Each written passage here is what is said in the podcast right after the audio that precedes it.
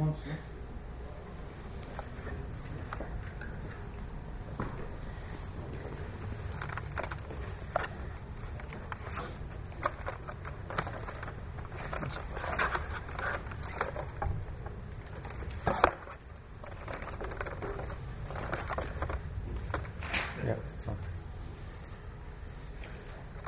Yeah, so. Put the thing on, yeah? Screen, yeah. This is the oh, sugar. Um, that is, actually you can stay. That's the audio, separate audio feed, which makes it easier to load, load up as the podcast. And that will have nothing as well. We'll get you on the next session. Ready? Yeah. Okay, yeah. بسم الله الرحمن الرحيم الحمد لله رب العالمين والعاقبة للمتقين ولا عدوان إلا على الظالمين وصلوات الله وسلامه على أشرف الأنبياء والمرسلين سيدنا محمد وعلى آله وأصحابه أجمعين اللهم لا سهل إلا ما جعلته سهلا وأنت تجعل الحزن إذا شئت سهلا اللهم أعنا على ذكرك وشكرك وحسن عبادتك يا رب الكريم السلام عليكم ورحمة الله وبركاته So, uh, Alhamdulillah, it's uh, my great honor to have my close friend uh, Sheikh Ahsan uh, Hanif join us uh, today uh, here live in Shidal for the local audience. Alhamdulillah, we enjoyed his qira'ah in Salat al Maghrib and we will enjoy it again, inshallah. Inshallah. Sheikh. I do it في- tomorrow. in Salat for, al for another two million? for another two million. Please, if you come in next time, let me know. Inshallah. We will put inshallah it can be outside. بارك الله So, شعارنا خدمة آه، أهل القرآن لا خد- نخشى. خدمة Allah, الملايين Took your, took your time to come with it, Sheikh. So, uh, inshallah, everyone online will be able to enjoy his qira'ah in Salatul Isha as well. Um, and um, there is uh, uh, more to just a random uh, visit from Sheikh uh, Ahsan and Idris as well, who is hiding behind Yani the controls over there. But of course, everyone from LP team knows uh, uh, Idris because him and Zafar they do the uh, the summaries and they prepare the the tabulated forms and they do the revision classes. So, mashallah, they both came today and. Um, they both came today with a. Uh, I'm smiling because obviously, yani Ajmal just wants to destroy everyone forever and ever. You know what it is? What's the, the, the what's the good reason? What's the good reason? What's the reason? What the Bangladesh yani, uh, win the World Cup or something? What's the good reason? Five two, that's the good reason. I'm just trying to work out which one we're going to give to the girls and which one we're going to keep. I like the fizzy watermelon idea. You guys can have the uh, the cherry. And cherry coke was a disaster anyway. You can have that one. Okay, so um, this is a fitna by the way. All the durus here have all this business here. That's um, too much. And most of it behind the Ajmal there. But anyway, um, so actually, uh, Alhamdulillah, behind the scenes, uh, there's been a uh, a few things.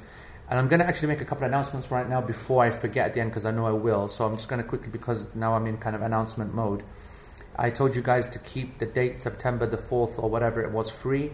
That is now Huh? 30th, uh, 31st and 1st and 2nd. uh, uh, of August. Uh, or the, the we- we- we're 31st. gonna have- uh, Yeah, it's the first weekend in August, whatever, uh, September, and the last couple of days of uh, August. I said keep that free. We were trying to organize something that is not going ahead. Quote, it made it clear, not going ahead. So that weekend is free.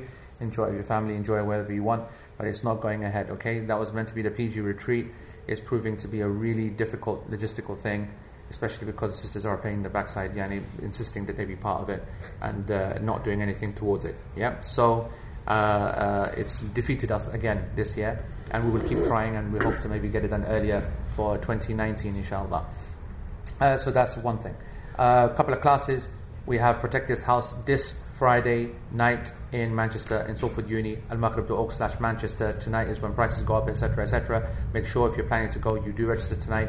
That's going to be Saturday and Sunday as well, full weekend. Most uh, redone, new focus on parenting, and more time on that. Um, and then in Birmingham on next Saturday, uh, so not this Saturday, but the Saturday after in the evening at the Zymel, Zymel, is that how you pronounce it? Zymel banquet, banqueting suite? Zymels or whatever, Zmels or whatever. Uh, but you can go to almaghrib.org slash Birmingham, that's where it's going to be Dominion. And then in London, there's going to be on July 14th. That's with respective events. I'm also going to be doing a Hajj event um, on uh, in Canary Wharf on Lon- in London on Monday at 6 p.m. Uh, that's in terms of those announcements. The big announcement, though, is that we've been working with uh, Sheikh uh, Ahsan for a while, wanting to um, release another. You will know that we, we created the portal with the idea that we can actually upgrade with further classes. And there's always that balance of, you know, what's going to be too many classes, what's going to be too much, and whatever. But we're very comfortable with the idea that we need to have something detailed and specialist on the Quran. And Sheikh Ahsan is someone that, you know, mashallah, tabarakallah, and we don't praise yani, anyone other than what Allah subhanahu wa ta'ala has formed uh, in the correct opinion of that person but he's well qualified in Quran. I enjoy very much listening to him, yeah, not just reciting but explaining the Quran. His tafsir classes have been very successful. Yani Al Maghrib's yani premier tafsir class has always been the tafsir with Kaf that, that he does. Anyone who's studied the Umm Summit and uh, the other forms where he's done, whether Surah Fussilat or whether Surah X, Y, Z, all of them very, very good. And uh, Sheikh Ahsan also now wanting to uh, maintain uh, the kind of quality that we want with respect to the legacy of notes and having any detailed notes available, etc., then it was the perfect idea then to launch an, uh, an idea, a, a, a, new class that we're going to call QP. It's going to be Quranic progression, and starting from the beginning until the uh, very end. Um, and uh, it's something I think very much needed. And I will, before I pass on to Sheikh Ahsan, tell you a little bit about that and the details. But something which the, the number one need for it is because yes, in recent times there has been a an upsurge in the interest in the interest of Quran, Nouman Ali Khan, uh, Mufti Menk, uh, blah blah. These people, more YouTube, more whatever, more yani references of Quran being quoted in lectures, maybe comparatively uh, more so than to others, and that's got people interested, interesting ideas, and so on and so forth. Um, and just generally, there's you know, Quran's always a winner, yani, in terms of keeping people's interest, whatever. But one of the things that the students of Quran and experts of Quran and uh, you know students of knowledge generally are have been concerned about and very much aware of is the entrance, of course, of many personal opinions into the tafsir of the Quran as well. Personal opinions which sound really great, sound really romantically amazing, making you go wow, wow, wow. In actual fact, they're not based in any actual uh, authentic source or correct interpretation of the Quran according to the Quran and Sunnah. Which is a shame because it can sometimes be packaged like that it is, and we get very impressed by certain things that we hear, or we find some very emotional points that we hear, but they are not actually linked to what the ayah is trying to say. That's problematic. That's problematic. There can be no no safer and more correct approach than sticking to the Quran and Sunnah with personal opinions that are based upon Quran Sunnah as opposed to using the world, using uh, liberal uh, concepts, using humanism, using uh, democratic principles to establish the, the, the, the, opinion or interpretation as opposed to the other way around. Yeah, anywhere we establish the opinion and if the other folks like the idea of it, then great. And if they don't, then well, you know, go and find another book to interpret for yourself. So, uh, the Quran needs to be protected. And Sheikh Ahsan, yani, as I said, I was very happy with that idea. So I want to announce, Alhamdulillah, that uh, uh, with the new year, obviously at the end of this one, it's taken some time, uh, but it's going to be a local class in Birmingham as well. So for those folks who are close by in Birmingham, we want you to support this, yani proper, and prepare yourselves for this. An extra uh, Tuesday night in the uh, uh, week. So Tuesday night and Wednesday night will be the designated nights then for a class. It will be at the Hikmah Center. Um, more details, all those kind of details will come out later. times, dates, this, that, whatever.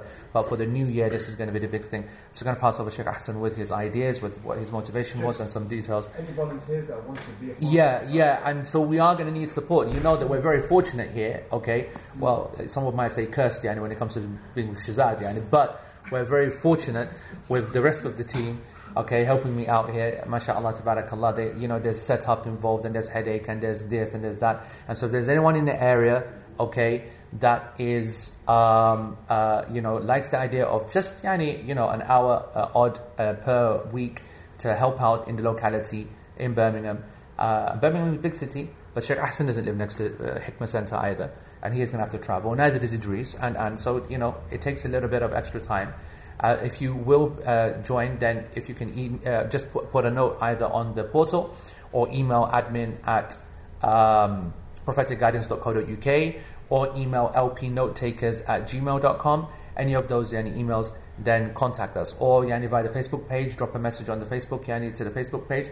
Either way, but please contact us over the next couple of weeks so that we can then contact you and Idris then will just uh, you know uh, give you kind of like a quick primer on what we can actually uh, do. Sheikh Hassan, تفضل. السلام عليكم ورحمة الله وبركاته بسم الله والحمد لله والصلاة والسلام على رسول الله وعلى آله وصحبه ومن والاه وسلم تسليما كثيرا ما بعد I think uh, Abu Isa has kind of said it all. Uh, it hasn't really left much for me. So um, the idea of, of, of QP and, and, Quranic progression is kind of, as he said, an extension of logical progression. What we wanted to do is really connect with the Quran. But we want to connect with it in a detailed way. So all of us have a connection with the Quran, however deep or however surface that connection may be. Some of us just have a very limited connection with the Quran because we don't have a good grasp of the Arabic language, we don't have the resources, we don't have the, the books available to us. And something that's now happening more and more within the English language is that we, those of us that have the command of the English language, alhamdulillah, we've studied to some degree, we're kind of bringing everything new and, and authoring and, and releasing and, and speaking and giving lectures in the English language. So it's no longer that thing in the 90s where we used to just translate everything, right? Everything was a translation and it was just someone sitting and translating and annotating and so on. We're actually coming up with things in English. So LP is doing fiqh from an English point of view from beginning to end. And likewise with the tafsir of the Quran, we don't really have access to a good solid tafsir in the English language, a complete tafsir from beginning to end. In the book form, we have Ibn Kathir's abridgment, which has been translated into English. We have some volumes of Qurtubi and so on. But no one's really taken, and those are classical texts, by the way, which even today in the Arab world, people don't really study or people don't really read, right? You need shuyukh and ulama and scholars to come and break down Ibn Kathir for us now, because he wrote it for a different level of scholarship, a different student, a different type of person. So we need to come down now and bring tafsir to our level in our context based on the Quran and Sunnah in a way that we can relate to, our families can relate to. And we want to do it in a detailed way. So it's not going to be a surface tafsir, you know, where we finish uh, Juz Amma, um, you know, within a week or a month or a year. It's going to be something that we're going to take our time with. Inshallah, we're going to start from Juz Amma, so from Surah Nas. We decided to go from the end to the beginning rather than the beginning to the end, just because it's something that people can relate more to, something which more people can connect with because it's the surahs that they're most familiar with. And inshallah ta'ala, alongside with that, I've had an idea for many years of actually writing in tafsir. Having something which is written in tafsir, a, semi detailed tafsir, and inshallah ta'ala, I hope that that will form the notes that will accompany the class. Um, we've been working on this now, I think, for like a good four or five months. Shazad will know. Shazad's lost weight because of it. Um, uh, poor guy. We've had issues, internet and location and logistics and so on. But alhamdulillah, finally, inshallah ta'ala, we're going to launch after Hajj when the new academic year begins, and Brother Idris, inshallah, is going to be um, part of that team. And like Sheikh Isa said, anyone else that wants to help, it is an amazing opportunity and it is an amazing sadaqah jariyah, not just for us and our families, but for a whole community, inshallah. This stuff is going to be preserved. It's a legacy that, inshallah, for many generations, people will come and they will take from and they will benefit from. And it's something which will take. Allah, Allah knows best how many years it's going to take, but it's something, inshallah ta'ala, we're going to commit to. And it reminds me of the story of Imam Tabari rahimahullah ta'ala when he wanted to first write his tafsir and his students came and they were full of passion and enthusiasm and they said, we want you to write a book of tafsir. So he asked for something like uh, 30,000 pages so that he could write his tafsir. And they said, no, no, that's too much. My 30,000 pages, going to read 30,000 pages of tafsir. And he actually became upset. He was ready to give 30,000 pages of tafsir to the ummah and his students told him, no, it's too much. And so he said, okay, bring me 3,000 instead. And so they bought him 3,000 and he wrote his tafsir, which is still the largest, greatest tafsir that we have today in our time. And it's something which we need to revive, going back to the book of Allah subhanahu wa ta'ala, looking at what the scholars said, the Sahaba, the great scholars of Islam who've left so much for us. But we've kind of brushed it all to the side over time and we don't have that connection that we had with the Quran. That is inshallah ta'ala the aim and the vision and we ask Allah subhanahu wa ta'ala that makes it easy for us and facilitates it inshallah ta'ala. And um, you know I want to thank Sheikh Abu Isa and Shazad and all the team this is really their baby and their their idea, and inshallah, I'm just taking it and bringing it in Birmingham. So, jazakallah khair. Barakallah feek. Look at it. Kick me out.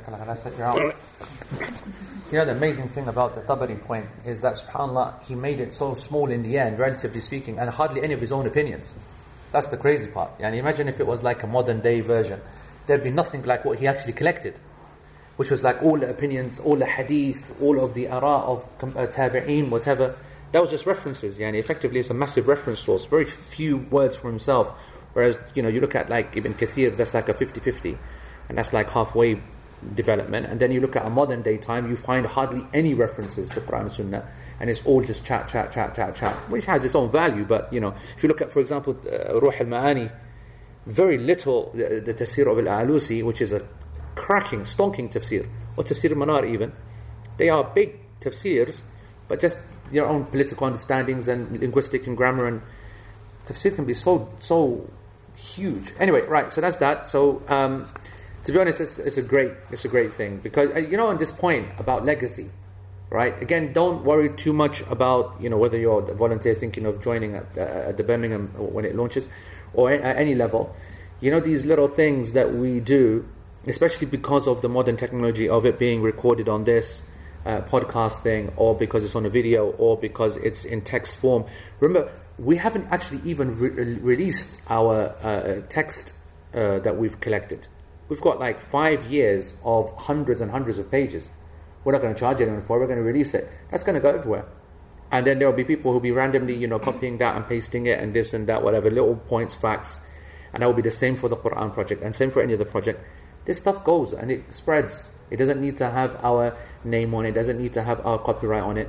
The whole point is that there are, you know, still, mashallah, this project LP, a, a, a QP can occur and happen uh, because the people are still funding LP. There are a number of people that are paying every month number of pounds, some tiny, some yani, a little bit more, and they've been paying from the beginning. Some just started a couple of years ago, and it's always open, and people can join now, and all of that yani, is allowing for and costs are, are you know more than you might think. You know, Amazon, yani, the dogs they kill us, yani, they do, but uh, but they're good servers now. Remember, I don't know. You guys remember in the in the original days when we launched, the thing kept crashing. The servers couldn't handle anything, whatever. Now I think they could handle it slightly. Yani, with ten people joining, but you know, do you think there'll be a problem, uh, Shaz? Yeah. Anyway, so um, right, where did we get to? I've, I'm, I'm a bit. I seem to remember we were speaking about raising the hands, and um, about how it was established, right? I remember because I just I seem to remember I, I, I, can even though I can't remember what I said I can remember emotions and I can remember emotions of yani, the front row looking at me in aghast yani, the old birthday yani, of last week had a heart attack and me yani, enjoying myself telling him more and more and more was about the Nia you were off in the Nia again about Nia as well now, that was week before you pack. No, Honestly, come on. cussing him again. Again? Right, right. Oh yeah, I, you know, I, I'll never take a. Right, right, They- at that time. Abdul Ghaffar When is the full row walked correct, was there. correct. Tuesday, was about when to raise a you said if you're doing a long nia and you're saying it- Sick one. Well said. See, I never miss an opportunity. Never miss an opportunity. So we said that. And today, Sheikh Abdul Ghaffar is very lucky that I didn't yani, do another one today. Unbelievable. Our, our, our salah, we're talking about yani, how quick the salah should start. Our salah is being delayed because 15 people are trying to work out yani, where's the hat? Yani, where's the hat? Where's the hat? Other one goes, where's the hat? Give him a hat. Make him wear a hat. What is wrong with these bloody people? they obviously like hats. Be careful, there we have lots of Yeah, yeah, CCTV. I, honest to God, you know, one day I will explode. You know that. Say, wait, wait. What? Where's? Wallahi, I was just waiting for Sheikh Abdul Ghaffar to take his hat off. Yeah, yeah. But he kept saying, no, no, no, to each one, no, no. Sheikh Sheikh Khalid, Sheikh Khalid taught us. Yeah. Oh my God. What is wrong? Sheikh Hassan didn't start the salah. Why why- was he waiting, Sheikh Hassan? Sheikh You see, Khalid was said he- that before, said. I said, I'm not wearing a hat and I'm leading. This. Honestly, you know, our patience, wallahi, like I said to you before, like I said to you, from an anthropological point of view, the Hanafi school has not been associated with intolerance. It is the pack, uh, the, the, the subcontinent interpretation of the Hanafi school in its Deobandi slash Brelvi slash even some, no, the, the, the Nadwa, yani, it's unfair to blame them as well, but others, yani, their uh, uh, version of the Hanafi school is the most intolerant and ignorant that is, is possible. I was in Yoran, Pakistan. Okay? A guy hurt me, stuck a hat on me. And Patan, Oh, whilst you were in the thingy, Man, man, but just start. Like, took his, behind, no, no, he was he was praying with me, but he had a he had a scarf and a hat, right? so he scarfed himself with the The hat. sick guy. That's our that's our generosity. You see that? Only a Patan would take his own hat off. Has never been the same. Only Patan would give you his own hat from his own head and then use yani, a girl scarf to cover his own. What a sick guy. I'm scared they're going to shoot me. Miskin. You damn right, you should be scared he's going to shoot you. You know, yeah, Patans shoot people in masjids for a lot less than that. lot less than that. I told you my story, I think, in year number one, when someone passed wind. And one said it was you, and the other one said no, it was you. And the other one said it was you. And then they, they pulled out a gun, they shot each other at the same time. Both died, true story. And there was one guy, who was, when it was happening, he kept crying all the way through. He goes, Wallahi, I'll say it was me. Wallahi, I'll say it was me. Uh, anyway, that's mental. Anyway, khalas, right. So I think that we've done, I think we got to the point of just raising the hands. And the fact that it is established, and the fact that a hadith, I, I, I, I remember I said that, yes? Hadith ibn Umar, Hadith Bukhari, I gave two references, yes? Okay, that's, that's fine. And I said that, uh, and then I mentioned what Sheikh Muhammad Mukhtar Shanqiti said, which is that um, this is the position of all the Imams, even those that didn't yani, consider uh, raising the hands within the prayer, but no one disagrees on the issue of uh, at the start of the prayer. We spoke about yani, the timings, okay, about uh, uh, should a person say Allahu Akbar at the same time, and should he say Allahu Akbar and then raise the hands, or should he say, yani, raise the hands first and say Allahu Akbar? And we said that there's flexibility in that because all have been narrated, okay? Yani, some of them more flexible than the others. Obviously, the very best is to do it all in one concurrent flow kind of uh, motion. Um, I want to follow, even though there's so much that I want to talk about, uh, uh, uh so many uh, uh, narrations I want to mention, especially from some of the companions, I do want to stick to the text of Zad al Mustaqni' to just stay disciplined. So in the text, we are in the part where he says, ويقول الله أكبر رافعا يديه مد عليكم السلام ورحمة الله مدمومة الأصابع ممدودة حذو منكبيه كالسجود That's what we're going to be covering today which translates as that he says Allahu Akbar raising his hands to the height of his shoulders okay and height hazwa does not mean height it means in line with okay but that's obviously the same thing as height uh, in line with his shoulders with his fingers together okay madmumat al-asabi' uh, but outstretched just like when in prostration. So that's what we're going to cover today. All right, uh, positioning of hands, the reality of the uh, uh, uh hands itself, and also a quick word. Okay, because obviously, um, just so that we can push, just so that we can put the issue of raising the hands to bed, because there is going to be a good application of the point of raising the hands. Uh, when it comes to actual raising the hands, the Prophet ﷺ has been very clearly, authentically uh, copied by a number of the companions in raising those hands. However, it is also, and, uh, and I just want to read some of them. And we want to go hardcore on these narrations to educate the ignorant who think that it's some kind of prehistoric practice or it's a practice that was done because we want to let the idols fall out. And we, you know, and uh, you know, you've got people, uh, especially amongst our own generation, uncles who think you're Wahhabi and you're the enemy of the, um, uh, the, the, the state, mankind, Muslims, and Pakistan if you raise your hands. Okay? So we will go hardcore with respect to with respect to the actual uh, uh, uh, hadith and narrations. And we did that last week to teach them a lesson. But we also need to learn a lesson as well, especially those that practice the raising of the hands a lot.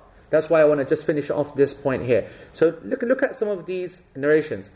Um, uh, Al Hasan ibn Muslim, rahimullah, he said, I heard Tawus he was asking about, uh, he was asked about raising the hands in the prayer. He said, I saw رأيت عبد الله وعبد الله وعبد الله يرفعون أيديهم في الصلاة I saw Abdullah, Abdullah, and Abdullah raise their hands during the prayer, meaning all the way through the prayer. So that's yani at the beginning, when you stand up, when you uh, stand up from the, uh, when you go for ruku', when you stand up from ruku', and when you, as in one of the authentic narrations, finish from the, the mathna, when you finish from the two, meaning you're standing up from the first tashahud. So all those authentic narrations are clear. By the way, who's Abdullah, Abdullah, and Abdullah?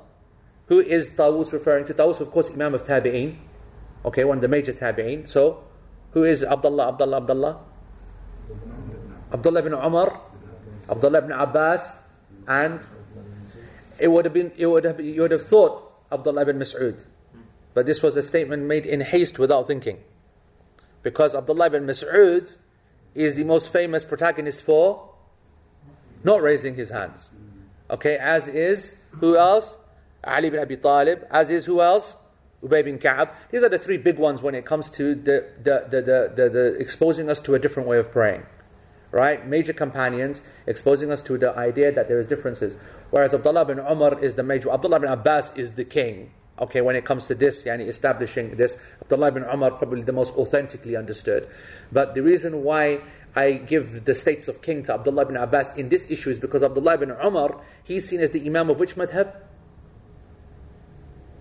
Seen. No, he's not the Imam of any madhab, but I mean, how, who is he seen as the linchpin? Yani, come on, common sense. Where did he travel to? Where did he go? Why, where, where did these schools develop? Where did Abdullah bin Mas'ud go so that people don't raise their hands?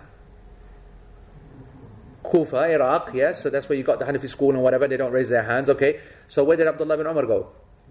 Medina, he said in Medina, which is the school of Malik, okay. And you see in the Maliki madhab, very little raising of hands actually, comparatively. Or you got within the school that difference of opinion there, okay? Uh, uh, the Malikis are the only madhab that formally will support the Hanafi school when it comes to the issue of raising, not raising hands. Which is interesting considering they take so much of the effect from Abdullah bin Umar, so much, yani from Nafi' from Abdullah bin Umar. You'll see that so, so uh, uh, you know, so common. So there's always these little quirks that you see. But whereas Abdullah ibn Abbas, of course, goes to Mecca, Abdullah ibn Abbas becomes one of the champions of Shafi'i. Yani Shafi'i really kind of depends upon him. Shafi'i, we know, is very big on the prayer. A lot of scholars will tell you that when you want to clock the prayer, then follow, the study the, the method of Shafi'i. Very good and strong in the aspects of the prayer. Just like we say that Shafi'i is also very good in Hajj. A lot of things are Hajj yani, you find that they seem to be particularly strong, particularly, you know, uh, these are not random statements. They're not obviously statements that you got to you, uh, you know uh, they're absolutely correct and without without without question. There's obviously some problems in these statements as well. However you do find some interesting uh, support for these ideas. Like for example when it comes to um, when it comes to uh, uh how can I say? When it comes to like rule and law and things like that you, you automatically gravitate towards the Hanafi school. So much experience so much experience at the end, at the, the sharp end of ruling, of qada, of court. You're looking at Harun al-Rashid, you're looking at those yani, glory years where the, the, the caliphates yani, started to prosper. You look back historically and you see that, for example, uh, uh, Qadi Yusuf, Abu Yusuf, and Muhammad al-Shaybani as well. These are the major companions of Abu Hanifa. They were given the position of Qadi al-Quda, the chief judge of all judges. They were given the governor positions. So the madhab was spreading right? Uh, a lot. And then it was being used in rules. So you see that it, it's true to say that there are certain areas where, just like even today, we will say in certain, uh, uh, uh, when you're studying, uh, we will always respect more than what is normal the aqidah qualities of the Saudi scholars. Okay, maybe we won't yani, consider their political yani, uh, opinions very much because they've been bought out by that Baqas a long time ago. But when it comes to aqidah and whatever, they seem to have got a good, good handle on that. When it comes to the protective ideas of, of whatever, and even that is a big statement because they made some mistakes in that, frankly, as well. Some that have had a significant consequence when it comes to actually getting people to become too extreme against those that make mistakes in, for example, uh, uh, praying to a grave or thinking that there is someone in the grave when they go to them and they ask that person, you know, uh, what to the wider world seems as they're asking that person to give them something, where in actual fact, most of the time, they're asking that person to ask Allah. That I consider you to be closer to Allah than I am. You've passed. I'm still sinning. You've done. You are a holy man. I'm not. So they put these ideas in their minds. Okay, like modern Brelvi practices, and they would uh, and and and you know they would consider the, the, the, laity might look at some of the Saudi teachings and start to think that these kind of Brelvis, modern day Brelvis, are all kuffar or all mushrikeen because they're all asking someone to do something, have to give me a child or whatever when they can't. And nuance and reality teaches us actually that even though it is definite bid'ah and even a bid'ah a very, very serious level, maybe even leading to kufr, it's not to the level that people have understood. So that doesn't say that if people have got an area of speci- a, speci- a speciality, that they don't make mistakes. But it, they do have specialities. Different areas and regions have specialities reflecting historical specialities.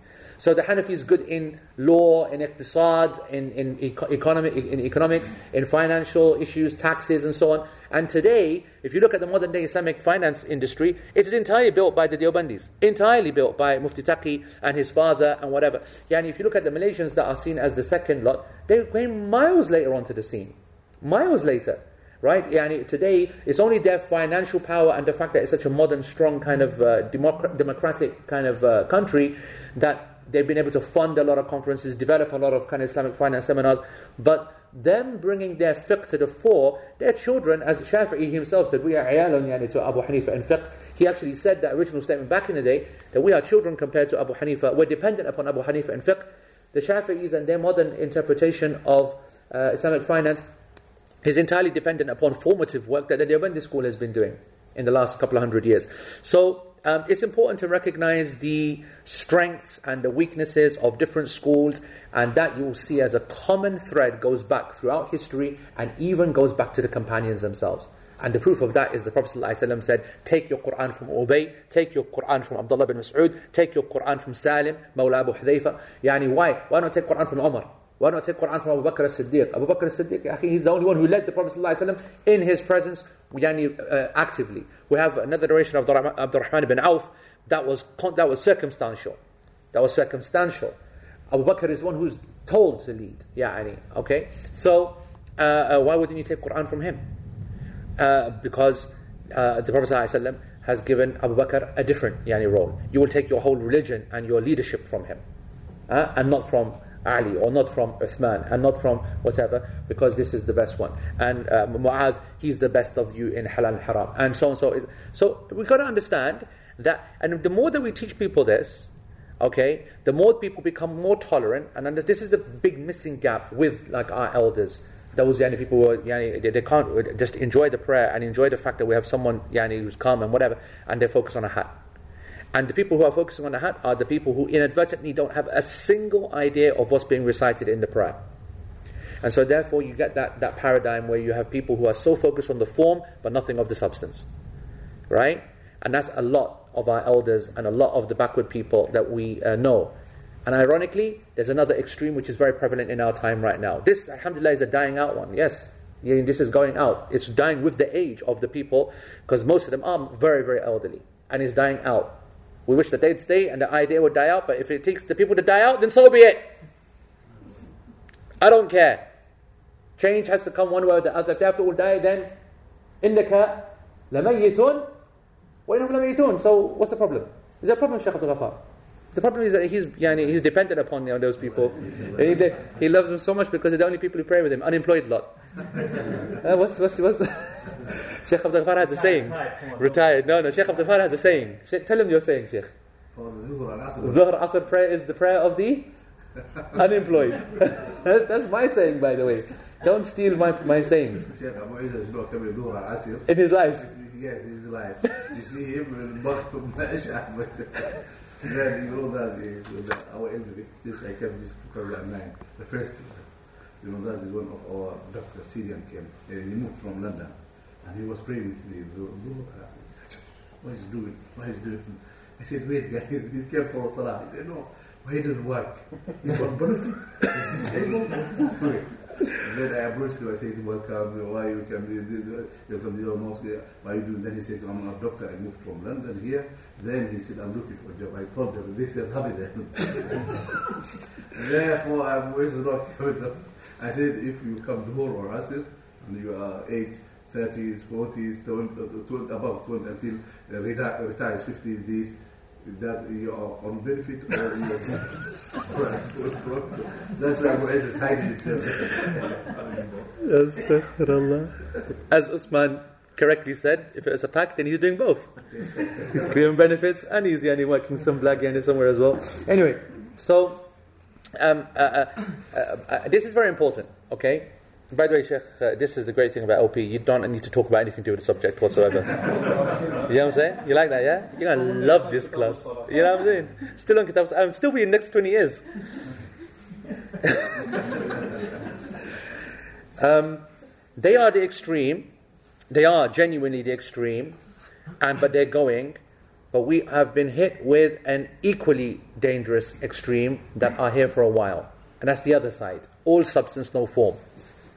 Okay? These are the people who are romantically so connected with the ideas of the prayer. They love the idea of a loving God, and you know they'll cherry pick verses of the Quran. They'll study it so much, and they'll regurgitate that, whatever, whatnot. But when it comes to the waking up for Fajr, when it comes to coming to the masjid, when it comes to whatever, they're never seen there, not known yani, to ever enter a masjid. This is the rise of the liberal, secular, humanist Muslim. Okay, and that's going nuts. These are your your emasculated kind of men, your feminist women, your uh, liberal kind of folks that are, you know, have been brought up with Islam as a culture as opposed to an actual faith. And uh, as with everything, we are bang in the middle. The ibadah aspects and practice and sacrifice yani, of the Muslims yani, has to be absolute yani, paramount. You got a scholar who's wowing you and doing this or whatever, and you don't see him in the masjid, then you can just take his opinion and throw it in the bin. If you don't see a person that's acting according to his knowledge, then his knowledge does nothing for him. Nothing, nothing, nothing. Okay? At the same time, we can't be the people who just spend our time day and night, yani, Allah, Allah, Allah, Allah, and nothing behind it. Or just reading Quran da, da, da, da, da, da, da, and not understand a single phrase behind it. If you remember in fitna, when we taught fitna, we'd have that big, big discussion at the beginning. What's better? Kathratul Quran, yani, yani just so much yani, Quran and little reflection, or more reflection and less qira'ah. Big discussion amongst the scholars, big difference of opinion amongst the companions itself. No doubt that the correct position is less qira'ah, more tadabbur. Because this Quran has been sent down لِيَدَّبَّرُوا آيَاتِهِ وَلِيَتَذَكَّرَ أُولُو الْأَلْبَابِ It has been sent down so that the people make tadabbur over its meanings and they take a benefit, they take a benefit, a, remind, a reminder. Yani the people who are deep, they, they really realize something like that without denigrating the lots of recitation. All right, so there has to be people in the middle. That's got to be us that are in tune with the reason of their religion. They, they question things, they, they talk about things, whatever, but they never allow it to paralyze them, and they don't allow it to wow them. The meanings, okay, the meanings, or, or, or the you see, uh, uh, the reason uh, I can speak so freely is because it is actually the, our lesson content. Amazingly, okay. I've just yani, uh, summarized one whole page of what Sheikh Uthaymeen is talking about. He's talking about something that we was I was asked last week. Why, why do we raise the hands? Okay, why do we raise the hands?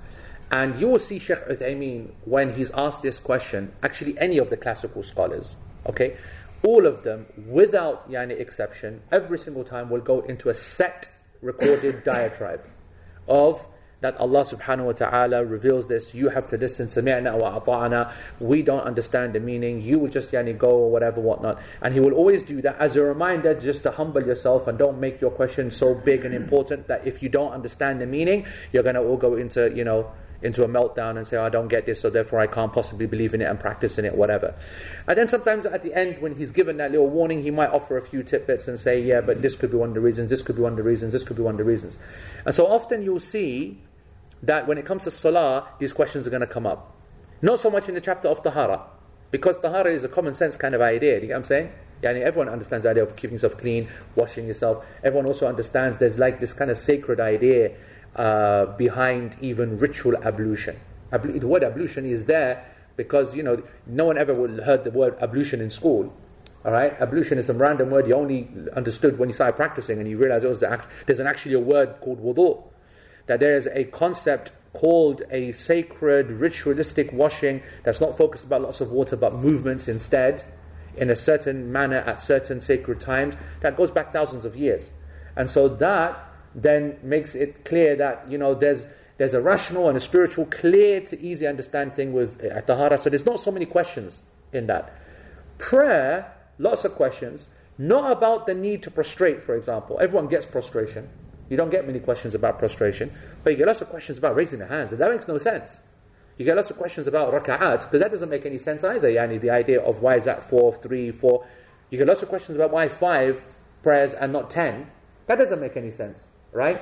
So, uh, uh, uh the prayer will start to introduce you to a lot of questions that uh, um, that make you think, and how you think and respond is very important. Logical progression yani, is definitely a class that's meant to take that yani, uh, head on. Not just because the name itself is indicating that everything is in line with logic and rationale and whatever. Because we define logic and rationale as that which is controlled by Quran and Sunnah, not independent of Quran and Sunnah. And the wider society recognizes rationale and logic to be something completely third party and independent because they see Quran and Sunnah to be an illogical restriction to the mind. Okay? That's because they started off on the wrong premise. Our premise for the aql is that it, is, it comes from the divine, has to be restricted. They yani, believe in absolute independent agency. And that's something which Muslims will never ever support. Never ever support. There is no such thing as utterly independent agency. There is no such thing as complete freedom without yani, Allah subhanahu wa ta'ala involved. That's the biggest yani, mistake that, that society, humanity has made, which created the entire field of philosophy and theology and kalam and whatever. So uh, the question will be asked here now about these things, why raise our hands, whatever, whatnot. And it's very important for the people here and those online and those who study Sharia to always be very comfortable with these questions and know how to answer them and how, and how to not answer them. Or, or, the, or to how not have the incorrect attitude when answering these questions. Because if you put all of your lot, all of your money, all of your intellectual investment into the answer to that question, then you didn't understand the Sharia in the first place. Allah subhanahu wa ta'ala, it's a privilege that He allowed you even to practice religion, yani, let alone try to understand it. I put something on Facebook a little while ago when I was reflecting about this and whatever, just reflecting about parents and how much gratitude we have towards them, that they're the ones who pulled us through to the age of intellectual understanding when we couldn't understand jack squat about what we're doing, why we're doing. Yani waking up for Fajr as a 13 year old is the biggest pain in the backside ever. Right? You know, when you see, I, am obviously going to, I'm going to be talking about this in Protect This House when it comes to kids and Salah.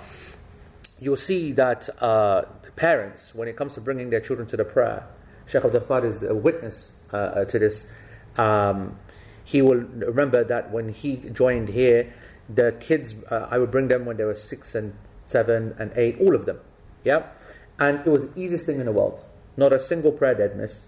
Okay, they would come every morning, Fajr, and that was like when it's four o'clock and seven o'clock and whatever time it is in the morning. Okay? At that time, the, for the kids, it's not a, it, it's, uh, what's the word? What's the phrase? There's not too much thinking going on. That's what I'm saying. And there's a huge emotional bond to the parents. And they are hugely invested in keeping the parents happy because they see the return. Sheikh Abdul Ghaffar and he was skint in those days. And the amount of money he used to spend on chocolates and sweets in those days, it was crazy. He had to keep giving sweets every single Fajr yani, each time they'd come to him because that was the function. In, ironically, it is without any exaggeration, the, you know, as, as you'll see when we, we, we, we open this properly, that when it comes to Salah, you'd think that it has a lot of common sense, you know, that it's obvious that we should offer it. It's not at all. If it was, then the billions of adults would do it. Okay? The truth is, and you don't need to be Uh, a Muslim either, there are hundreds of millions of Muslims who are very intelligent people who don't pray. Right? Who don't pray. So it's not obvious actually. It does require a, a, a major resetting and calibration.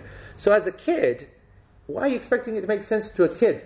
That's why those who have already sat Protect This House, the original version, you remember that exercise that we did about that kid who wakes up at 3 and does things at 4 and prays all night at 5 and you know that kind of stuff and uh, whatever. And I give an exercise to the class. It's still in this version as well. I say, what do you think? What's your immediate reaction to this uh, page? and you got all these people saying, "Oh, we're inspired and we're this is great and this is amazing," and I'm like, at the end, I said, "All of you lying, and you, all of you are talking nonsense. That's not reality. There's someone who did the Hajj at five and six and whatever. They're all going, "Oh, this is so great, so great." What are you on about? Which kid prays the Hajj at six? Yeah, and which kid does that, right? And if they are doing it, it's yeah, an empty action. Yeah, I can tell you now that the majority of the times my kids were coming, they were coming for that moment of just going up to Sheikh afterwards and getting that sweet chocolate, bit of a laugh and joke, and then going back home. And why not? That's the, the level of the ibadah, depth of ibadah at that age. So what I want to say is that you see a huge yani, ease in bringing kids 6, 7, 8, 9, 10, and then it gets to 11, 12, 13, 14, and then it goes right down here like that. 15, 16, and Sheikh again will see the ages of the kids and how it went down like that. Much more uh, thingy, much more difficult to get out of bed, even when they are awake and whatever, motivation's not there. They don't care about you now so much as well. Remember, when it comes to parenting and bonding, the focus when they're very young is always on bonding, not upon information transfer. It's about bonding. Because if you bond well, the information transfer is made easier. And you've got to take advantage of that earlier age very quickly because the bonding decreases as more exposure to other adults comes along. Because you love your father and your mother because they're Superman, they're Superwoman, they're everything. Suddenly they come across Mr. Hopkins and Mrs. Kelly and they think that, bloody hell, there's other ones of you as well. You know what I'm saying? And then it starts to make sense that this is not some restricted thing to my house, this is the world. And then you start to like their ideas. And, you know, like I said a hundred times, they come home and you say to them this, but Miss Kelly says this. Miss Kelly, I'll give you bloody Miss Kelly. You know what I'm saying? But you can't, you can't, you, you can't because they're impressed just like they're impressed with you. And then you, that, you, that bond starts to weaken, weaken, weaken. And then in teen years, they're already trying to rebel anyway. And then you've got other external influence. So it becomes more difficult. Then you will see a, a, a, rise again when they become, or if you've done the job properly, 15, 16, 17, you're hoping that they now get it. Yani that you maintain the bond close enough that they get it and then they come. So, um, uh, no idea what that's about. Oh yeah, parents. Yes. Well, going, where, where do we go in this? The point is this: is that the parental responsibility is what to make those, keep those guys in the game, the kids in the game when they don't get it, but to still keep them in the game because the parents need to have patience to know that there will come a time when they will get it, but they won't get what they didn't get in the first place. What was it they didn't get? They didn't get the rationale for prayer. They don't understand why do I have to wake up in the morning. They didn't understand why I have to yani when I can just pray right here on my bed. You know, at the foot of the bed, standard fajr yani for the vast majority of people, yes? Quick bish bash bosh, yani one bam, thank you ma'am, yes? Yeah, that's it. You know what I'm saying? Literally five minutes. And subhanAllah, it even controls the amount of water used. So we don't go too heavy on the water, so don't wake up too much. Qasam is true. Ash is that every day. Ask him. yeah? No, it's true. And you are a kid who, who's uh, tired and going to sleep at 10 o'clock and got to wake up at 7. Okay? That makes sense. Okay, alright, you want me to pray? Okay. Allah gave me my PlayStation, Allah gave me this, Allah gave me that. I get that part, so I'll get up and pray. But that's what, get up, I have to wash properly, and brush teeth as well because yeah, you say my breath stinks, and get in a car, and it's cold outside, and wait in a car, and go to masjid, and Molvi Yani reciting so long, okay? But our Molvi doesn't, that's the problem. Yeah, he doesn't. He, he's the only Molvi who gets cussed, Yani Miskeen, for not reciting Yani enough. It's not enough. He's not enough. Honestly, we go all that way in mission. The guy reads like five, six lines and he goes, Yeah, that's enough. Oh, so, And Sheikh Sheikh Hala says, and Sheikh Kehlan attacking him every time. When Sheikh Kehlan comes, he's so stressed. Because Sheikh Kehlan, if he reads more than half a page, he goes, Why are you, why are you torturing the people? so you got these. that's why Imam is the worst job ever. Damned if you do, damned if you don't. Getting hated on, whatever. And after, in the midst of all that, one uncle comes along and he goes, You Christian Imam. You know the uncle over there who was yani got he, he stood up. He wanted to he wanted, he stood just now he stood up and said, No, you have to make him wear the hat. I gave him yeah, I gave him one look. I said, You dare move one more step before I slap you. Because I had enough of that guy. I have had enough of that guy. But when I wasn't here one day, he went up to Sheikh Abdul Ghaffar, really freaked out. What because you said, What did you say? There was the Christian. Yeah, yeah, what did you say? He asked me a question. We were there. Then he said to me, What was the question? What was the question he asked you? He goes, Mawli Sahab. No, one, many questions was the because you know that is Abdul Choudhury, may Allah give Jannah. Ameen. Another this is uh, Happy New Year, for example. Oh yeah. Then he said to me, What do you think? I didn't ask it. I said, Inshallah, I will ask you. Then he said to me, then, What do you think? Uh, the, the ladies who are coming to the masjid, they have got the, the, the what they call skinny. Uh, Skinny jeans? something. I said, Don't worry, Inshallah, I will ask you. Then, very quick, then he said to me, When you finish every salah, you have to give the, the people the. warn the people. So I want you after every salah, Yes. when you turn around, you say to the women, make sure you wear proper trousers, not Yes. yani these skinny things, and make sure you don't do this. Yes. Okay, I said, No problem. I kept it. What's, what's at the time? When I finished salah, Imam Sab. I said, Yes, brother. In the prayer, okay, after the prayer is When finished. We finish straight, the usual in front of people. Say what I told you. I said, Inshallah, I will tell them. No, you have to tell them. Say no. Then I didn't talk to him. The next day I came to the Dhuhr time and I said, Salam alaikum. He said, Don't give me so. I said, What? You are Christian.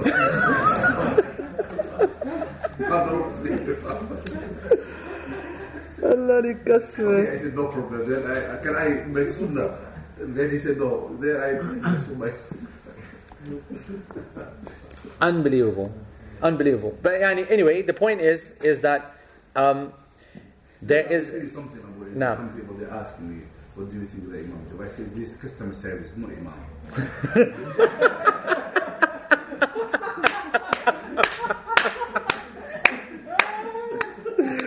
Excellent, excellent. The problem is here, everybody comes to me, he wants to make happy. How can I make the happy the people? صح، صح. Everybody has got the idea. صح. Don't do this, don't do this, don't do Okay, okay, no problem. The first year, but alhamdulillah now, me and the elderly was like fighting. You want to stand up, Imam Sahib, stand up, do like this, here like this. Okay, I said, no problem.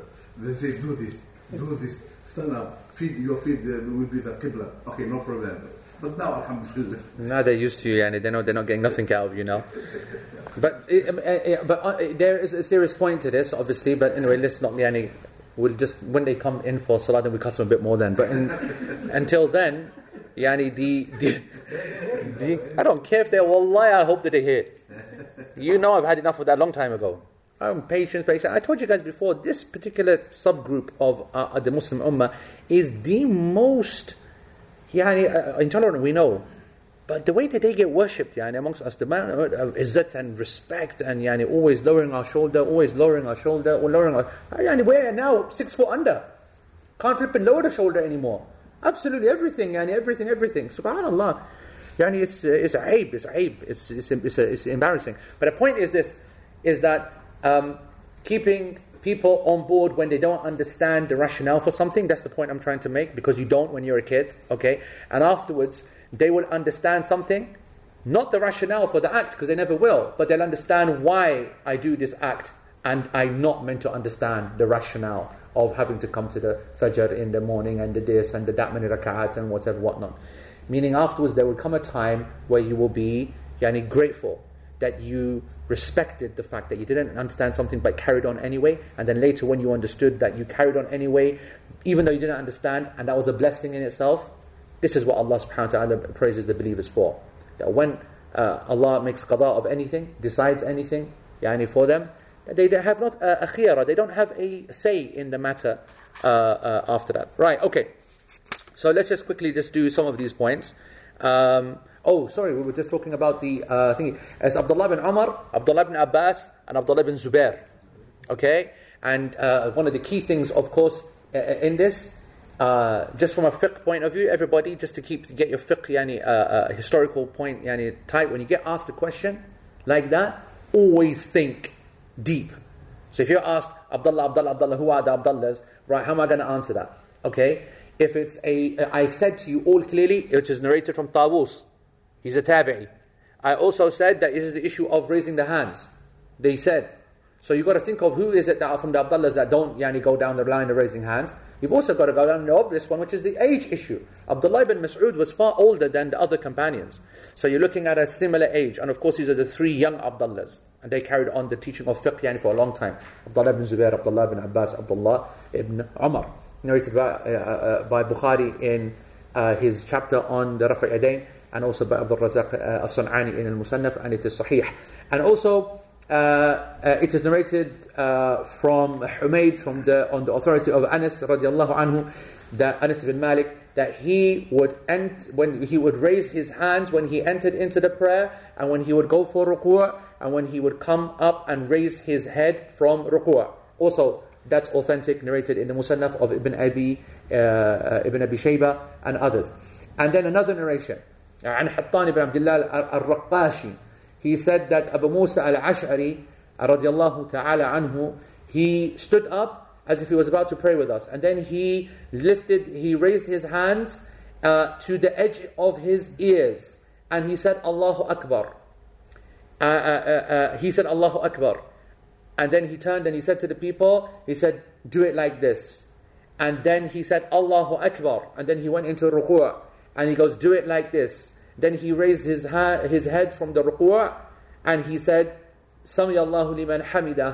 And he lifted his hands and he goes, Do it like this. So, in actual fact, he stood up. Of course, he's now amongst a group of tabi'een and he's teaching them how to pray and he showed them exactly when to actually make the takbir and raise the hands specifically. This hadith is also authentic, it's been narrated by Ibn al-Munzir in his Musannaf and in other places. It is sahih And also, uh, on the authority of Ibn Jurayj that he said that I was told by Nafi' who was a freed slave of Abdullah ibn Umar that Ibn Umar كان يكبر بيديه he would make takbir with his hands that means يعني he raise, raise his hands عندما يستفتح يستفتح يعني when he would when he would open and start the prayer and when he would go for ركوع وحين يقول سمي الله لمن حمده when he would then stand back up and say سمي الله لمن حمده and when he would come up from the, uh, when he would stand up from the two.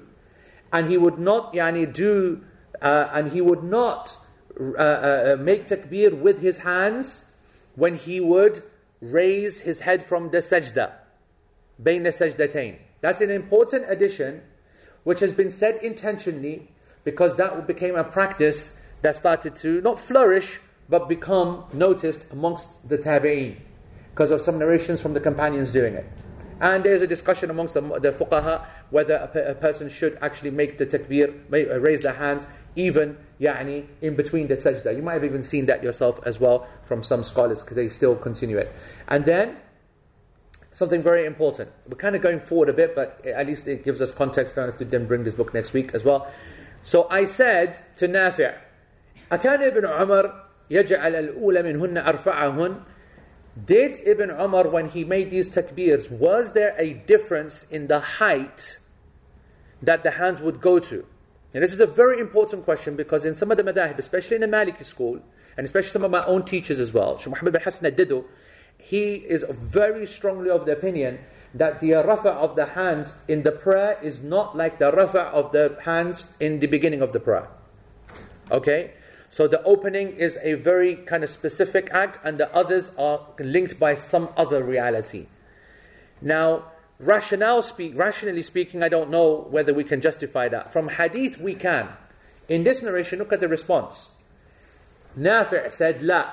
Sawa. Nafi' said that no, actually, at all times, the raising of the hands was of the same height. Of the same height. Um, then he said, did he uh, uh, uh, was it yani raising to the levels of his ears he said la not even his f- face not, not even uh, his face فأشار and then he pointed to his chest area he pointed to his chest area and indicated this is where it was so this narration, which is narrated by Abdul Razak al-San'ani, and it is sahih, what do we learn from this narration? That the raising of the hands, which is what we're still doing, okay, it was the same in all positions of the prayer, and in this narration, it didn't go to his ears, and it didn't go to his face, but it was yani, somewhere around very shoulder. Now, when I say very shoulder, what I mean by that is that 10 past 10 today, yes. isn't it? Yeah? Uh, uh, when I say very shoulder, um, you're going to see a number of narrations now that are going to mention the Prophet ﷺ being observed as raising his hands to his ears and raising his hands to his shoulders. And so, one of the very common, and I've even written an article about this, and you know I teach this as well, and this is the position of a number of scholars, in fairness to me, all right, that all of these narrations can be understood as a single meaning. That when you see ears mentioned and shoulders, then the ears is referring to the top of the fingers, and the hands is referring to the bottom of the shoulder. The, the, the, the, the bottom of the hands referring to the shoulders. Makes sense, isn't it? Yani, it's a nice and easy uh, get out. Right? This is called yani, jama', making jama' bain riwayatain, make reconciling between the different narrations. Sheikh Uthaymeen says that there's no reason or no need for us to go and make these decisions or, or make these interpretations. Why can't you just say that's authentic and that's authentic? And this is very, very important when it comes to the issue of raising hands and a number of the other sunan acts of the prayer. Okay?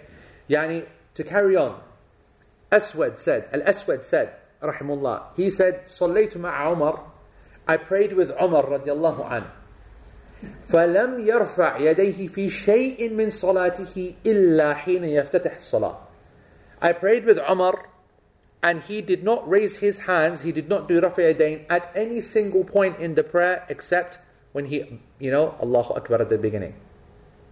So, what you're now being exposed to, you've got the father who didn't raise his hands, you've got the son who is the number one evidence, the number one narrator of the two most authentic hadith that we have in Bukhari that you do raise your hands in other parts of the prayer.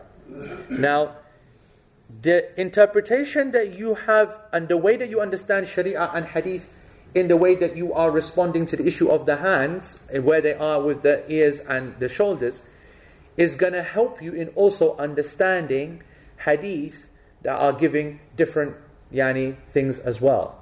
Does that make sense? Because you know, in the issue of the if a hadith says that you raise your hands to your ears when you're going Allah Akbar, and even though this has never been mentioned, but you don't know because it says ears, so this could theoretically be it as well.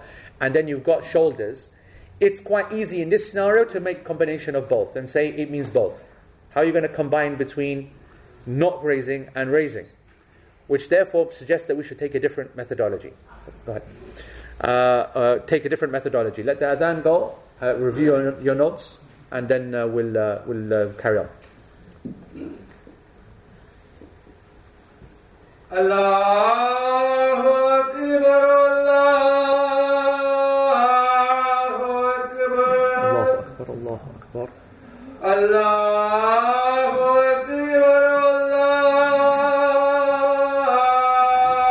أكبر الله أكبر. الله أكبر أشهد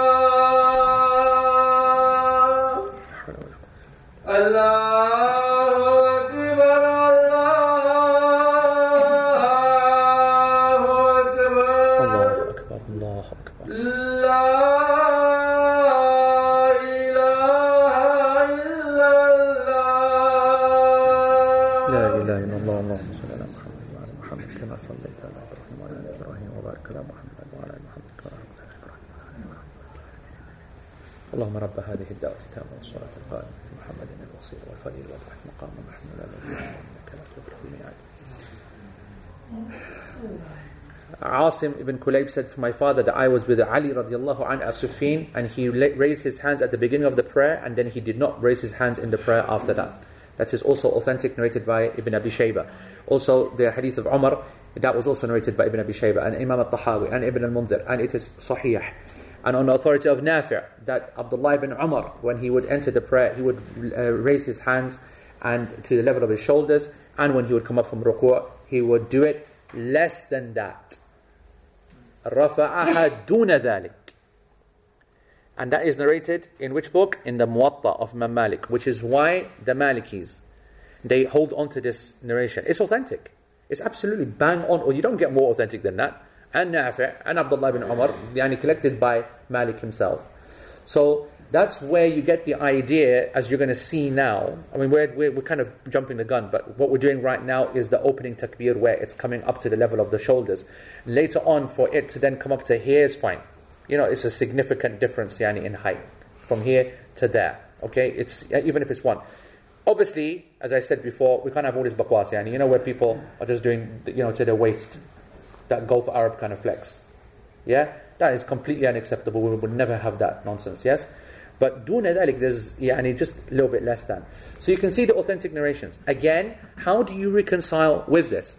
How do you reconcile this? Now, first of all, let's start with what Sheikh Uthaymeen, and then uh, uh, uh, in terms of uh, where to, uh, uh, Umar when he would raise his hands in salah, he would raise it to the level of his shoulders, narrated by Ibn Abi Shaybah, hadith uh, authentic. Uh, Ibn Umar, when he would raise his hands, he would raise it to the level, hadwa mankibaihi, to the level of his shoulders, authentic, narrated by Ibn Abi Shaybah. Um, uh, uh, Abdullah ibn Umar, another narration, I saw him, he raised, he raised his hands, he raised it to the level of his shoulders, narrated by Ibn Abi Shaybah. Im- uh, Sheikh uh, Uthaymeen mentions that also what is narrated from the Prophet ﷺ, that he raised his uh, uh, hands ila furu'u udhunayhi, to the edge of his two ears, to the edge of it, so something higher. And that's narrated by Imam Muslim in the chapter of prayer, hadith number 391. So what have you learned? You've learned that authentically the Prophet ﷺ has a, a hadith that showed that the hands were raised to his shoulders, to his, ha- to his ears. Authentically both. And that the companions themselves differed amongst themselves. Yani in the where to, uh, lower, higher, and then throughout the prayer, some didn't do it at all, others did, and less, and lower. So now we have to ask ourselves if you uh, take the approach like I always have with respect to the raising of the hands location, height, that the hadith are all referring to the same action but different takes on it. So if I raise my hands here, okay, then you, when you go back and say, listen, I prayed in Masjid al-A'i and I saw him raise his hands, what are you going to say? Some of you are going to say to his ears, because you're looking at my fingers. Some of you are going to say, looking at my palms, and you're going to say to his shoulders. People are going to say, some people are going to say that to his face. Some are going to say to his. It depends upon interpretation, and that, of course, is a very important reason why there's differences of opinion in fiqh. We've got to accept that.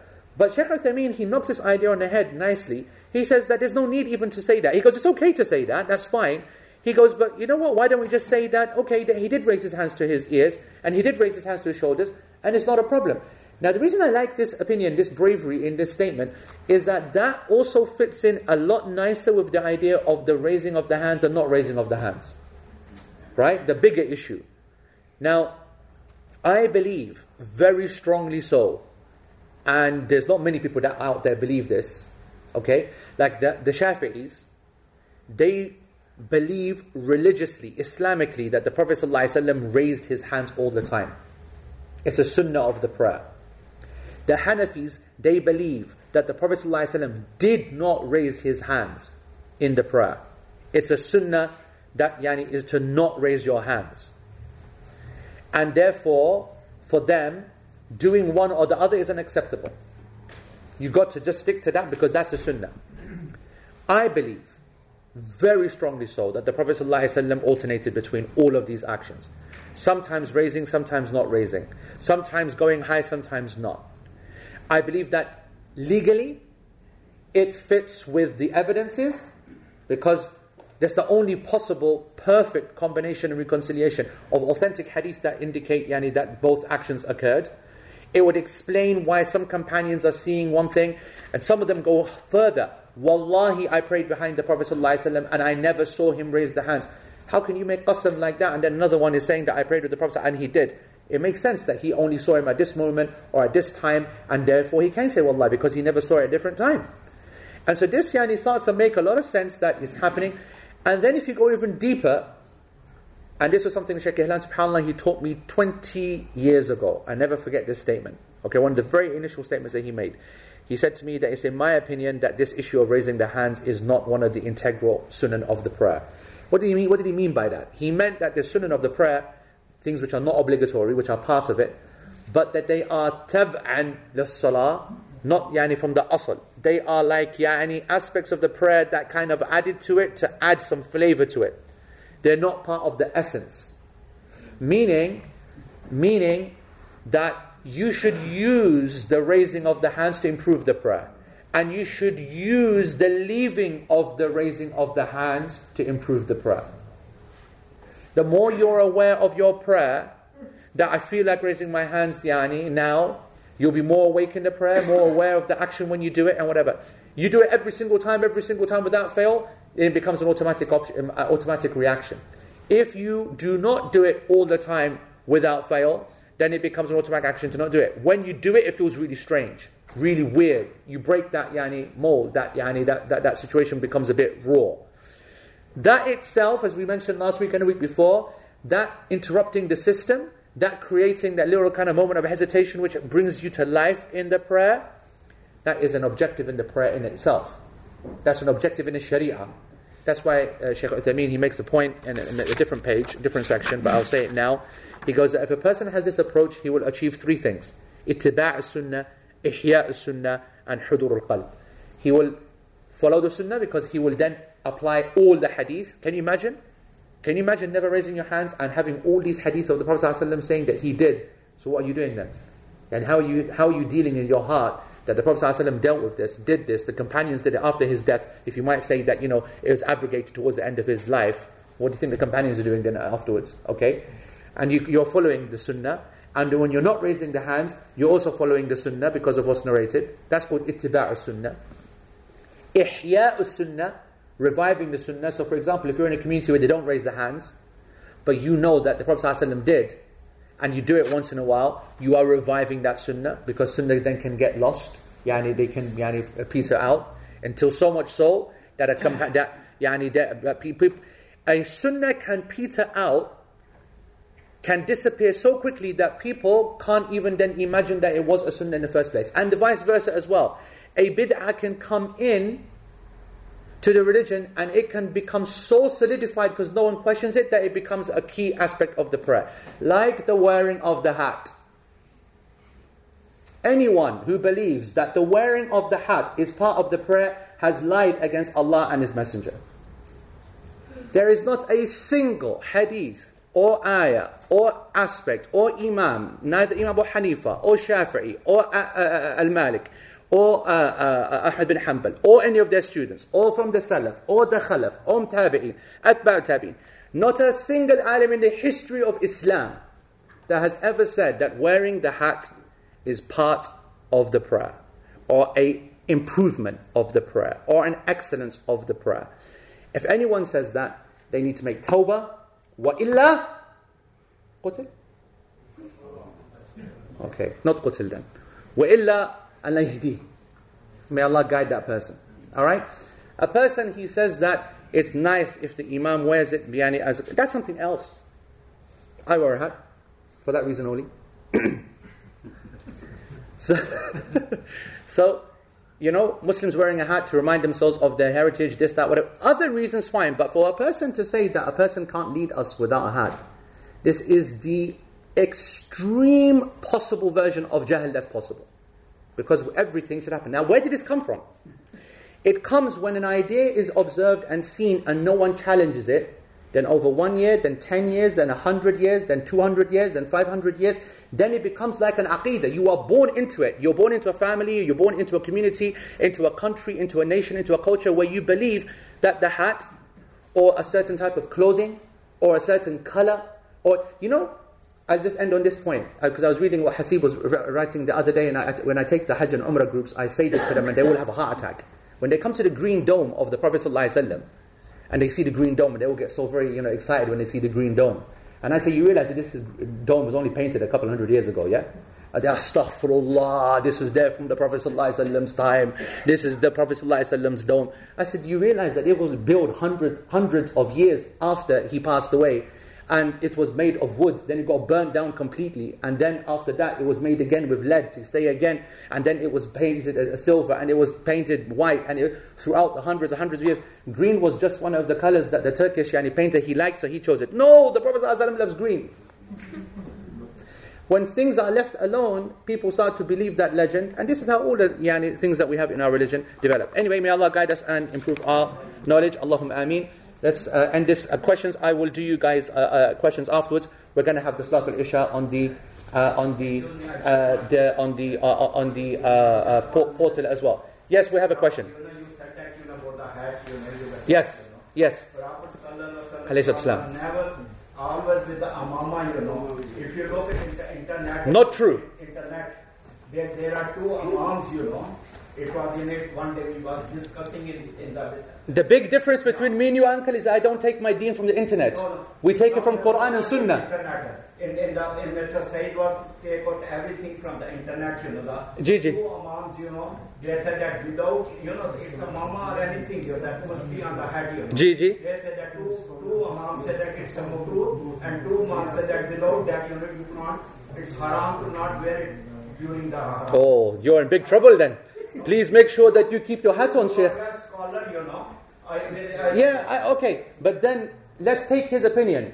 It is haram to now pray without a hat. is, it is already international. You can take out when Mr. Said comes, you know, he can prove that one. I will accept it. No, no, I, I, I accept. No, no, Don't go to argument. No, no. No, no. I don't have enough no, no, no. Listen, I I accept it, but I want you to know now Yes. that from now on you have to believe that if you by mistake you pray without your hat, it is going to be haram for you. Then Which one? you just said, isn't it? Yes, Yeah. I never, Yeah. they, they never be, we, we do that without. Okay, so I'm, I'm happy for you to continue living like that, but we will never ever allow anyone to believe that this is from Islam, or that this is from Allah, or that this is from His. I don't go to that discuss, you know. You, you, you understand what I mean? But People, we can never change their minds because obviously, if you've grown up your whole life believing this, you're not going to change your opinion. Because anyhow, it's a very simple, you know, we are not re- reading the market of that. Yeah, yeah. But I'm saying that no one is going to change their opinion. Your opinion, you carry on that. No one is going to change their opinion if they've their whole life believed that the most important aspect of their prayer is wearing the hat, and that to pray without the hat is haram. You're not going to change now. But what can never ever happen is that Allah's deen Thank you very much. has lies and falsehood attributed to it. That's very important. Yes? Anyway, let's establish salah. جزاكم الله خير سبحانك اللهم وبحمدك أشهد أن لا إله إلا أنت وأستغفرك اللهم وأتوب إليك. Ten, ten, ten.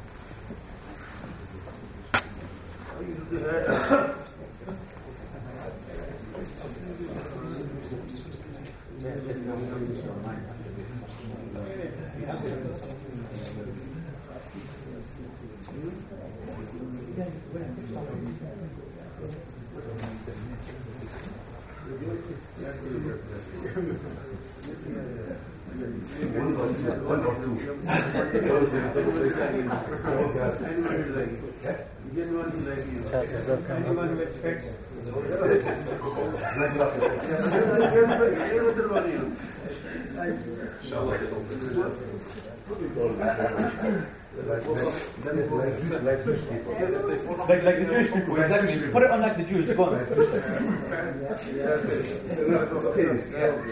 Are you happy now? Then don't worry, Sheikh. Carry on. Come on. الله أكبر الله اكبر لا الله اشهد ان رسول الله حي على الصلاة حي على الصلاة حي على الفلاح حي على الفلاح. اقامت الصلاة اقامت الصلاة. الله أكبر الله أكبر. لا إله إلا الله. استوى اعتدلوا في الفردوس الله أكبر.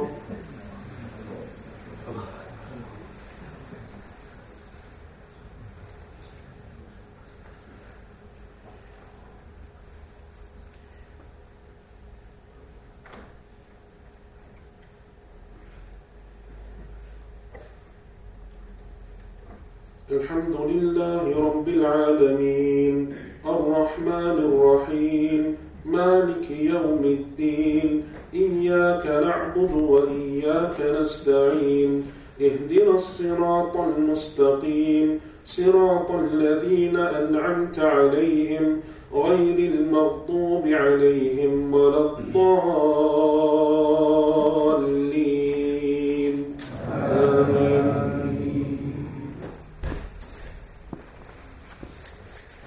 إن الذين سبقت لهم منا الحسنى أولئك عنها مبعدون. لا يسمعون حسيسها وهم فيما اشتهت أنفسهم خالدون. لا يحزنهم الفزع الأكبر وتتلقاهم الملائكة. هذا يومكم الذي كنتم توعدون. يوم نطوي السماء كطي السجل للكتب. كما بدأنا أول خلق نعيده. وعدا علينا إنا كنا فاعلين. ولقد كتبنا في الزبور من بعد الذكر أن الأرض يرثها عبادي الصالحون إن في هذا لبلاغا لقوم عابدين وما أرسلناك إلا رحمة للعالمين الله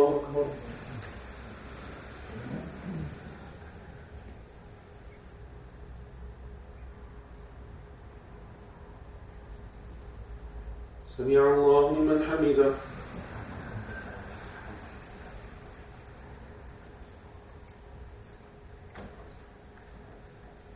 الله أكبر.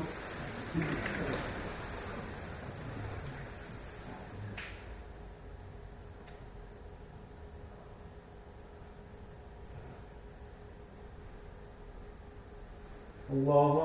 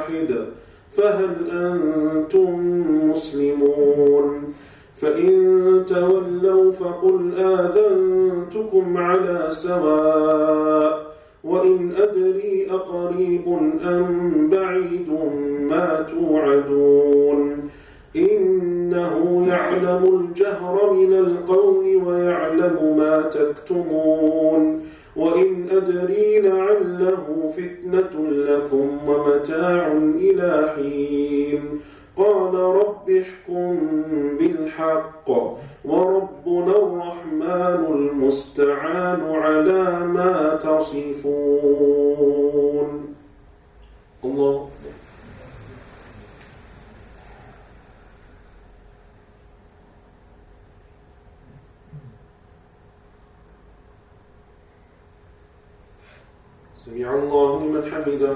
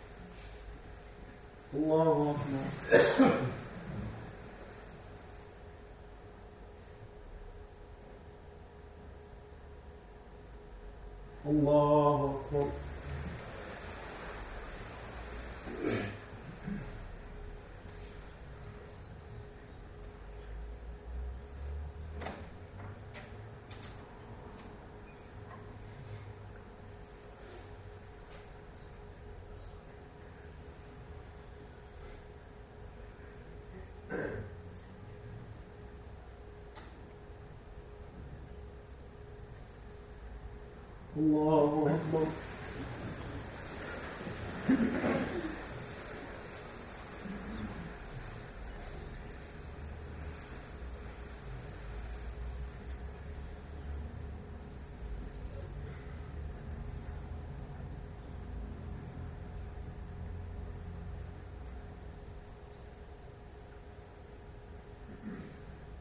الله أكبر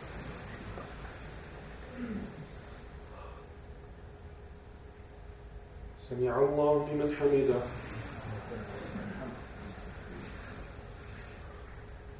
الله أكبر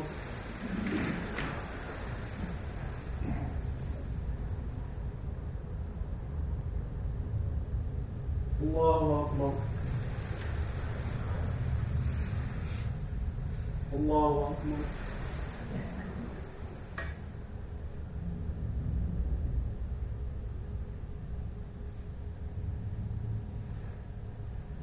الله أكبر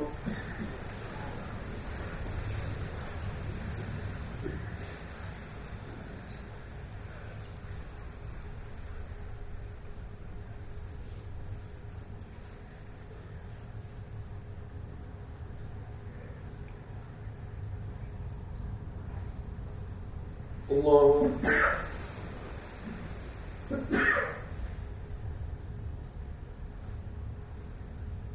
سمع الله لمن حمده.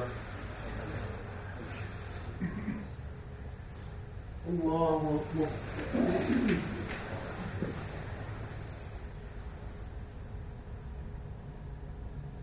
الله أكبر الله أكبر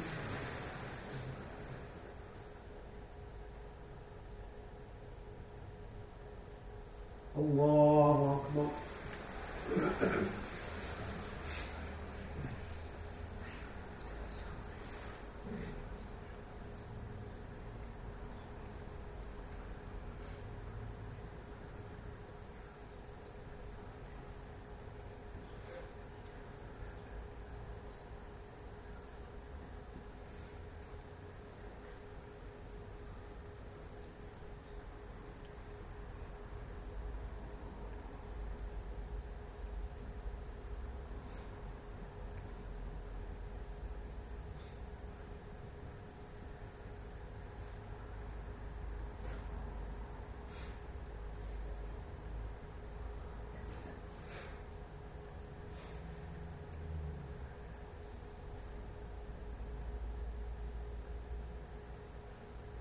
السلام عليكم ورحمة الله. السلام عليكم ورحمة الله.